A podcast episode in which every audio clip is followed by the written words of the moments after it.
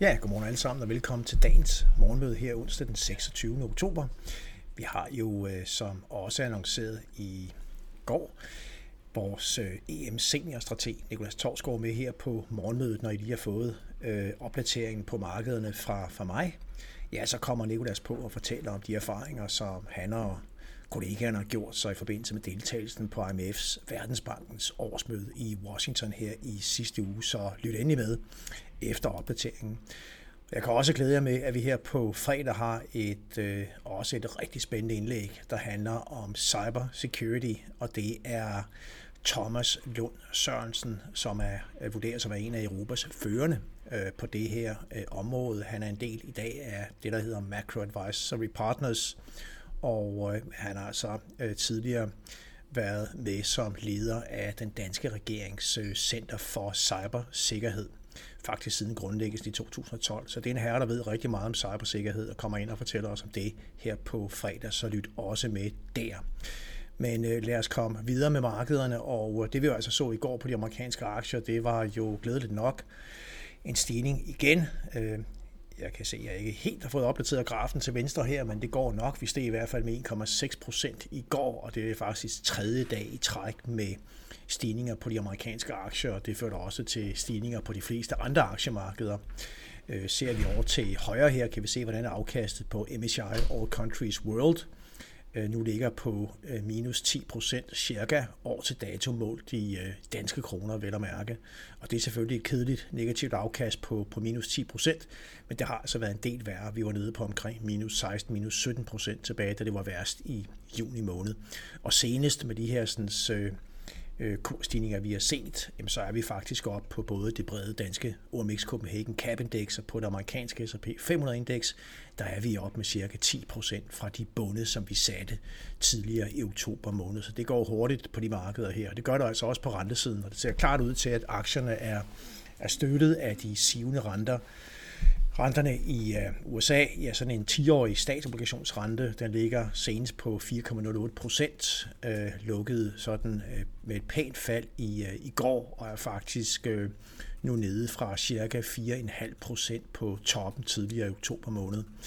Øh, så det var altså et rentefald på øh, omkring 0,4 procent øh, point. Den britiske rente fortsætter også ned, senest på 3,64 procent, var jo altså op på 4,5 procent. Også tilbage, da det var værst, og krisen krassede i Storbritannien.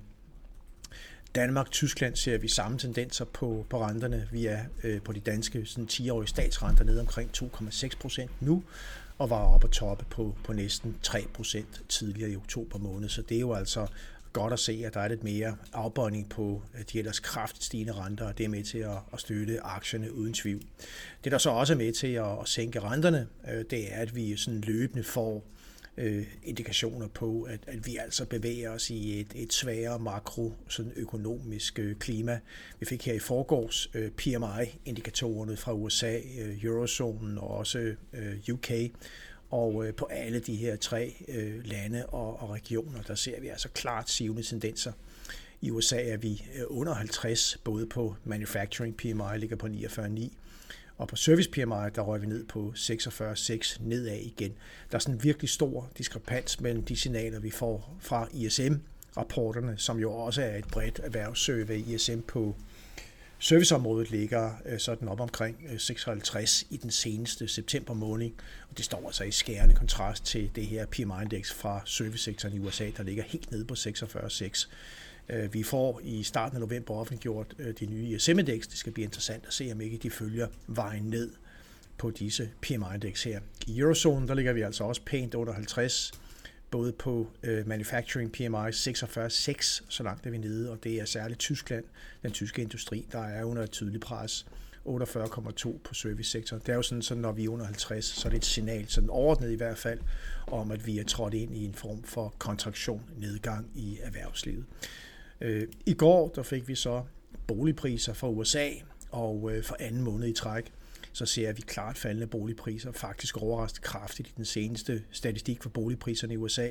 De falder med 1,3 procent i den seneste måned, efter et, et fald i den foregående måned på 0,4 procent. Så altså, og det ser vi selvfølgelig også manifestere sig i årsretten, der senest ligger på 13 procent year over year, men den er altså også på vej ned. Så, så vi har det her vigende makroøkonomiske momentum. Øh, god dag i går på aktier, som sagt. Til gengæld her til morgen, der har vi altså noget sivende tendens på de amerikanske øh, futures. Det gælder både S&P 500, der er nede en lille procent, og Nasdaq Futures er nede næsten øh, 2%. Vi fik nemlig i går efter lukketid regnskaber fra øh, dels Microsoft og dels Alphabet øh, ejer øh, af blandt andet YouTube, Google kalder man også selskabet. Og, øh, og det vi tydeligt ser fra, fra Alphabets side, det er et øh, pres på øh, reklameindtægterne, øh, mest på YouTube-siden, som jeg forstår det.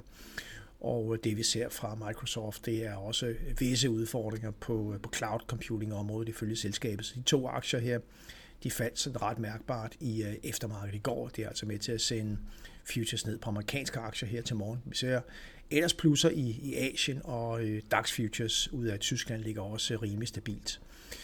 Så er der altså fokus på stadig flere regnskaber, og så har vi ikke mindst ECB-mødet i morgen, hvor der er forventninger om en klar renteforhold til fra ECB der. Og med det over til dig, øh, Nikolas. Tager du over?